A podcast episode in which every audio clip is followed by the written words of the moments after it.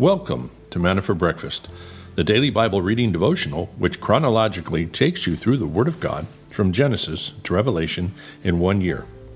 Grab a cup of coffee and your Bible and join us as we journey together through God's Word.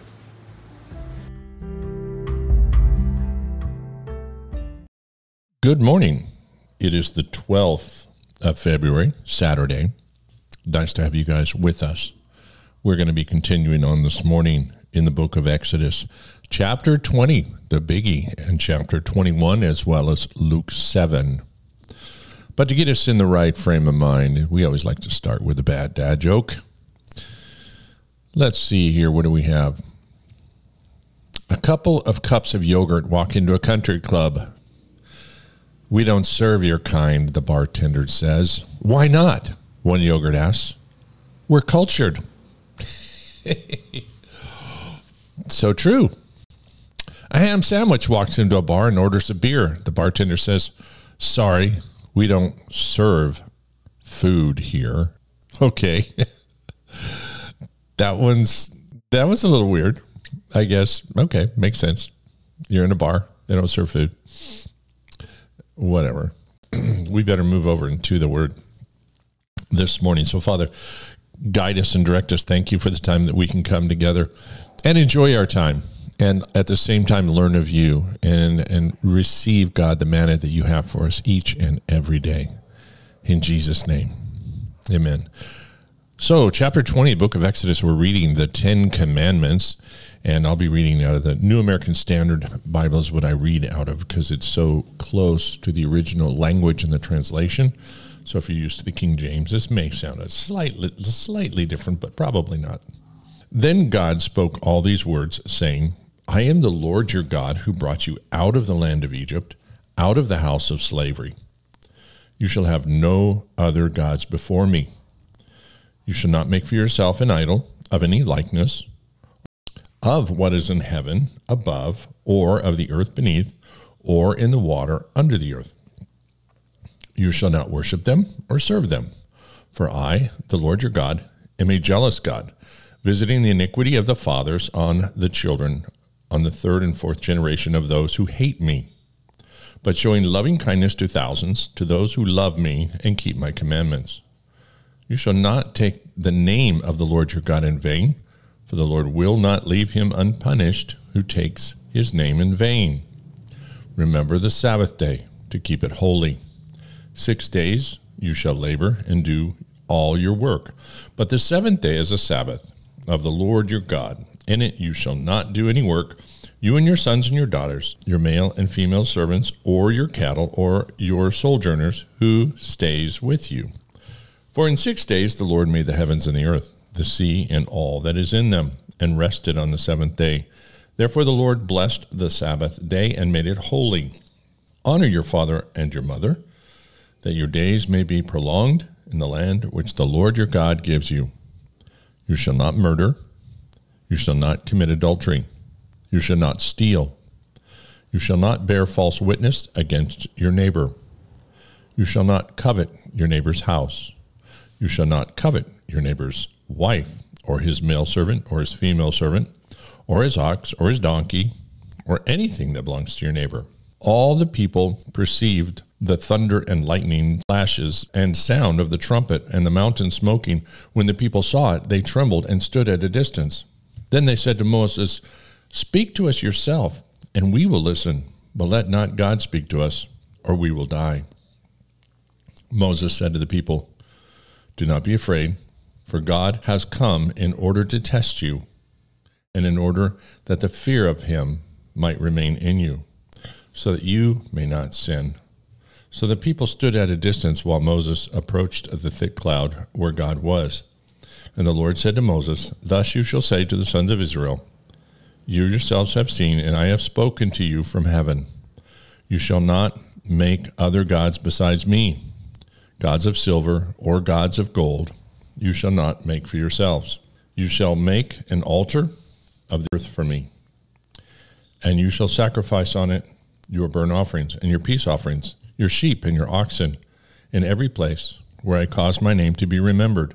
I will come to you and bless you. If you make an altar of stone for me, you shall not build it of cut stones, for if you wield any tool on it, you will profane it. And you shall not go up by steps to my altar, so that your nakedness will not be exposed on it. Exodus chapter 21. Now these are the ordinances which you are to set before them. If you buy a Hebrew slave, he shall serve for six years. But on the seventh he shall go out as a free man without payment. If he comes alone, he shall go out alone. If he is the husband of a wife, then the wife shall go out with him. If his master gives him a wife, and she bears him sons and daughters, the wife and her children shall belong to her master, and he shall go out alone. But if the slave plainly says, I love my master, my wife, and my children, I will not go out as a free man. Then his master shall bring him to God. Then he shall bring him to the door or the doorpost, and his master shall pierce his ear with an awl, and he shall serve him permanently. If a man sells his daughter as a female slave, she is not to go free, as the male slaves do. If she is displeasing in the eyes of her master, who designated her for himself, then he shall let her be redeemed. He does not have the authority to sell her to a foreign people because of his unfairness to her.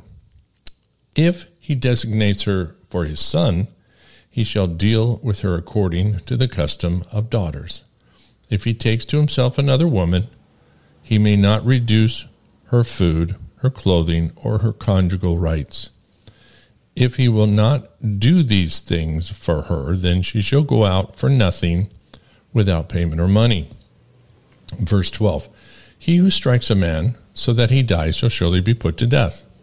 But if he did not lie in wait for him, but God let him fall into his hand, then I will appoint you a place to which you may flee. If, however, a man acts presumptuously towards his neighbor, so as to kill him craftily, you are to take him even from my altar, that he may die. He who strikes his father or his mother shall surely be put to death. He who kidnaps a man, whether he sells him or he is found in his possession, shall surely be put to death. He who curses his father or his mother shall surely be put to death. If men have a quarrel and one strikes the other with a stone or with his fist, and if he does not die but remains in bed, if he gets up and walks around outside on his staff, then he who struck him shall go unpunished. He shall only pay for his loss of time, and shall take care of him until he is completely healed. If a man strikes a male or female slave with a rod, and he dies at his hand, he shall be punished. If, however, he survives a day or two, no vengeance shall be taken for he is his property. If men struggle with each other and strike a woman with child so that she gives birth prematurely, let there be no injury. He shall surely be fined, as the woman's husband may demand of him, and he shall pay as the judges decide. Verse 23 But if there is any injury, then you shall appoint as a penalty life for life, eye for eye tooth for tooth, hand for hand, foot for foot, burn for burn, wound for wound, bruise for bruise. If a man strikes the eye of his male or female slave and destroys it, he shall let him go free on account of his eye. And if he knocks out a tooth of his male or female slave, he shall let him go free on account of his tooth. If an ox gores a man or a woman to death, the ox shall surely be stoned, and its flesh shall not be eaten, but the owner of the ox shall go unpunished. If, however, an ox was previously in the habit of goring, and its owner has been warned, yet he does not confine it, and it kills a man or a woman, the ox shall be stoned, and the owner shall be put to death. If a ransom is demanded of him, then he shall give for the ransom of his life whatever is demanded of him. Whether it gores a son or a daughter, it shall be done to him according to the same rule. If the ox gores a male or a female slave, the owner shall give his or her master thirty shekels of silver, and the ox shall be stoned. If a man opens a pit or digs a pit and does not cover it over, and an ox or donkey falls in it, the owner of the pit shall make restitution. He shall give money to its owner, and the dead animal shall become his.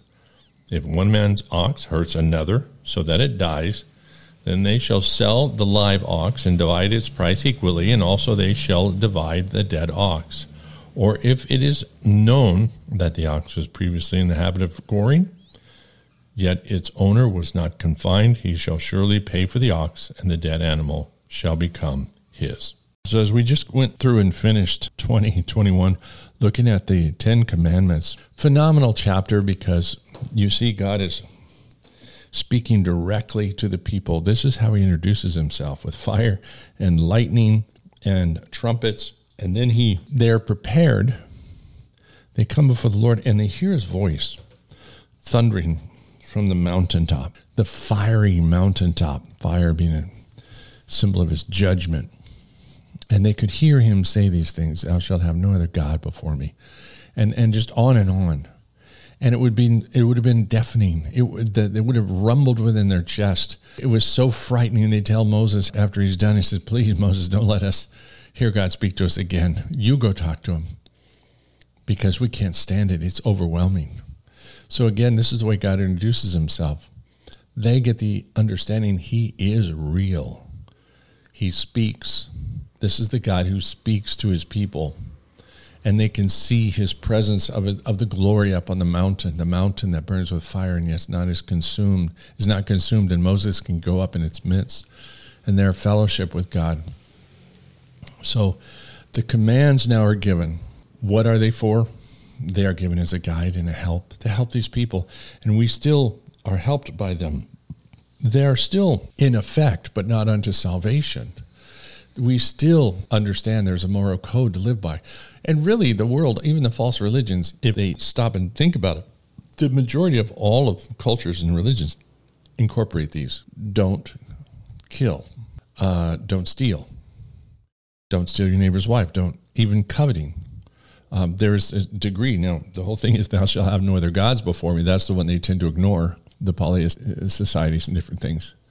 And of course, the keeping the Sabbath holy, that's a big one in Judaism. And it confuses a lot of Christians. And I said this the other day we do keep it holy, and we do set it apart. Now, ours is as under Christ. Jesus taught us what the Sabbath was meant for man, not man for the Sabbath. And Jesus gave the believer the right to celebrate him each and every day, that he is our Sabbath rest. So don't get hung up on the day Saturday study Galatians. Look at this for yourself and you'll get the understanding. But by the way, that was the only command that Jesus never mentioned specifically in the New Testament. He talked about all the others. He talked about keeping the, the, the others that you're not you're not to commit adultery, you're not to um, take the name of your Lord in vain. He he he reiterated all of them. What he did with the Sabbath, he didn't reiterate it as command. He expounded it and said, I am your Sabbath rest. And now he gave them freedom to then rest in Christ. So these commands are super important, and uh, we should reflect on them, and we should understand that they're still true. And if you're coveting and you're stealing, these things, God will judge. Again, they're not under salvation, they're under rewards. Our salvation is, is in Christ alone, through faith alone. So there, there lies in the difference. Luke 7. When he completed all his discourse in the hearing of the people, he went to Capernaum. And a centurion slave, who was highly regarded by him, was sick and about to die. When he heard about Jesus, he sent some Jewish elders asking him to come and save the life of his slave. And when they came to Jesus, they earnestly implored him, saying, He is worthy for you to grant this to him, for he loves our nation, and it was he who built our synagogue. So Jesus started on the way with them. And when he was not far from the house, the centurion sent friends, saying to him, Lord, do not trouble yourself further for I am not worthy for you to come under my roof. For this reason I did not even consider myself worthy to come to you, but just say the word, and my servant shall be healed. For I also am a man under authority, with soldiers under me. And I say to this one, Go, and he goes, and to another, Come, and he comes, and to my slave, Do this, and he does it. And when Jesus heard this, he marveled at him, and turned aside to the crowd that were following him. I say to you, not even in Israel have I found such great faith. When those who had been sent returned to the house, they found the slave in good health. So afterwards he went away to the city called Nain, and his disciples were going along with him, accompanied by a large crowd.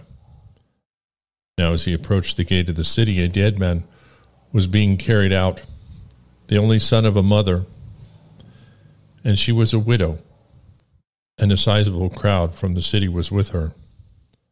When the Lord saw her, he felt compassion for her and said to her, Do not weep. For he came up and touched the coffin, and the bearers came to a halt.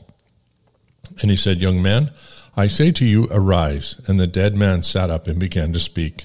And Jesus gave him back to his mother. Fear gripped all of them, and they began glorifying God, saying, A great prophet has arisen among us, and God has visited his people. This report concerning him went out over all Judea and in all the surrounding district. Verse 18 The disciples of John reported him about all these things. Summoning two of his disciples, John sent them to the Lord, saying, Are you the expected one, or do we look for someone else? When Jesus came to him, he said, John the Baptist has sent us to you to ask, Are you the expected one? Or do we look for someone else? At the very time he cured many people of diseases and afflictions and evil spirits, and gave sight to many who were blind. And he answered and said to them, Go and report to John what you have seen and heard. The blind receive sight, the lame walk, the lepers are cleansed, and the deaf hear. The dead are raised up, the poor have the gospel preached to them Blessed is he who does not take offense at me. When the messengers of John had left, he began to speak to the crowds about John. What did you go out into the wilderness to see? A reed shaken by the wind? But what did you go out to see? A man dressed in soft clothing? Those who are splendidly clothed and live in luxury are found in royal palaces. But what did you go out to see? A prophet. Yes, and I say to you, one who is more than a prophet. This is the one about whom it is written Behold, I will send my messenger ahead of you, who will prepare your way before you. I say to you, among those born of women, there is no one greater than John. Yet he who is least in the kingdom of God is greater than he. When all the people and the tax collectors heard this, they acknowledged God's justice, having been baptized with the baptism of John. The Pharisees and the lawyers rejected God's purpose for themselves, not having been baptized by John. To what then shall I compare the men of this generation, and what are they like? They are like children who sit in the marketplace and call to one another, and they say, We played the flute for you, and you did not dance. We sang a dirge, and you did not weep. For John the Baptist has come eating no bread and drinking no wine, and you say he has a demon. The Son of Man has come eating and drinking, and you say, Behold, a gluttonous man and a drunkard, a friend of tax collectors and sinners. Yet wisdom is vindicated by all her children. Now, one of the Pharisees was requesting him to dine with him, and he entered the Pharisee's house and reclined at the table. And there was a woman in the city who was a sinner. And when she learned that he was reclining at the table in the Pharisee's house, she brought an alabaster vial of perfume, and standing behind him at his feet, weeping, she began to wet his feet with tears, and kept wiping them with the hair of her head, and kissing his feet and anointing them with perfume. Now, when the Pharisee who had invited him saw this, he said to himself, If this man were a prophet, he would know who and what sort of person this woman is who is touching him, that she is a sinner. Verse 40 And Jesus answered him, Simon, I have something to say to you. And he replied, Say it, teacher. A moneylender had two debtors. One owed 500 denarii and the other 50. When they were unable to repay, he graciously forgave them both. So which of them will love him more? Simon replied and said, I suppose the one to whom he forgave more. And he said to him, You have judged correctly. Turning it around towards the woman, he said to Simon, Do you see this woman? I entered your house, and you gave me no water for my feet, but she has wet my feet with her tears and wiped them with her hair. You gave me no kiss, but she, since the time that I came in, has not ceased to kiss my feet. You did not anoint my head with oil, but she has anointed my feet with perfume. For this reason I say to you, her sins, which are many, have been forgiven, for she loved much. But he who is forgiven little loves little. Then he said to her, Your sins have been forgiven. Those who were reclining at the table with him began to say to themselves, Who is this man who even forgives sins? And he said to the woman, Your faith has saved you. Go in peace. In Luke 7, we see this healing of the centurion's servant. And this is a really important story and, and compelling because here is a Gentile a Gentile and a Roman Gentile. The Romans were the occupiers, and the Jews are supposed to hate the Romans. But this one, this one centurion loved Yahweh. He helped them help pay for their synagogue. These, these Jewish leaders loved this guy because he was faithful to Yahweh. So you can see there were some interesting relationships back there. His servant becomes sick. He goes to Jesus and he says, Look, Jesus, I know basically, I've heard of you. I, I know that you heal the sick. I know that you've come from God. So just say the word. Um, you know, I'm not worthy to have you come under my roof. Uh, that famous saying, I'm a, I'm a man under authority like you are. Just say the word, and I know he'll be healed. And Jesus marvels, saying he's not found faith in, like this in all Israel. Here with a Gentile that was not supposed to have this level of relationship with God, this intimacy with God. That was something that was supposed to be uh, native to the Jews, but here he has this. Why? Because he's not bound up with the ritualism, not bound up with the traditions, and I should say the pride.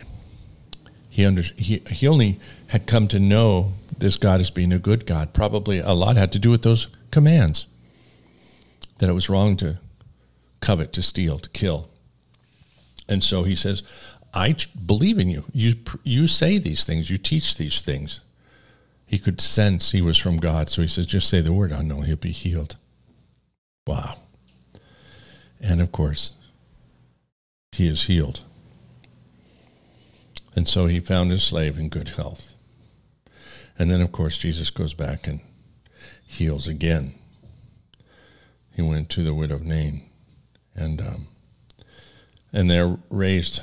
Uh, he heals the servant, but he raises the dead uh, again of this widow's son, which is now the Jews are um, being confounded because they know that only God has the power to bring one to life, and they have to deal with this. How can this man bring back to life the dead? And so he again is pro- proclaiming his deity.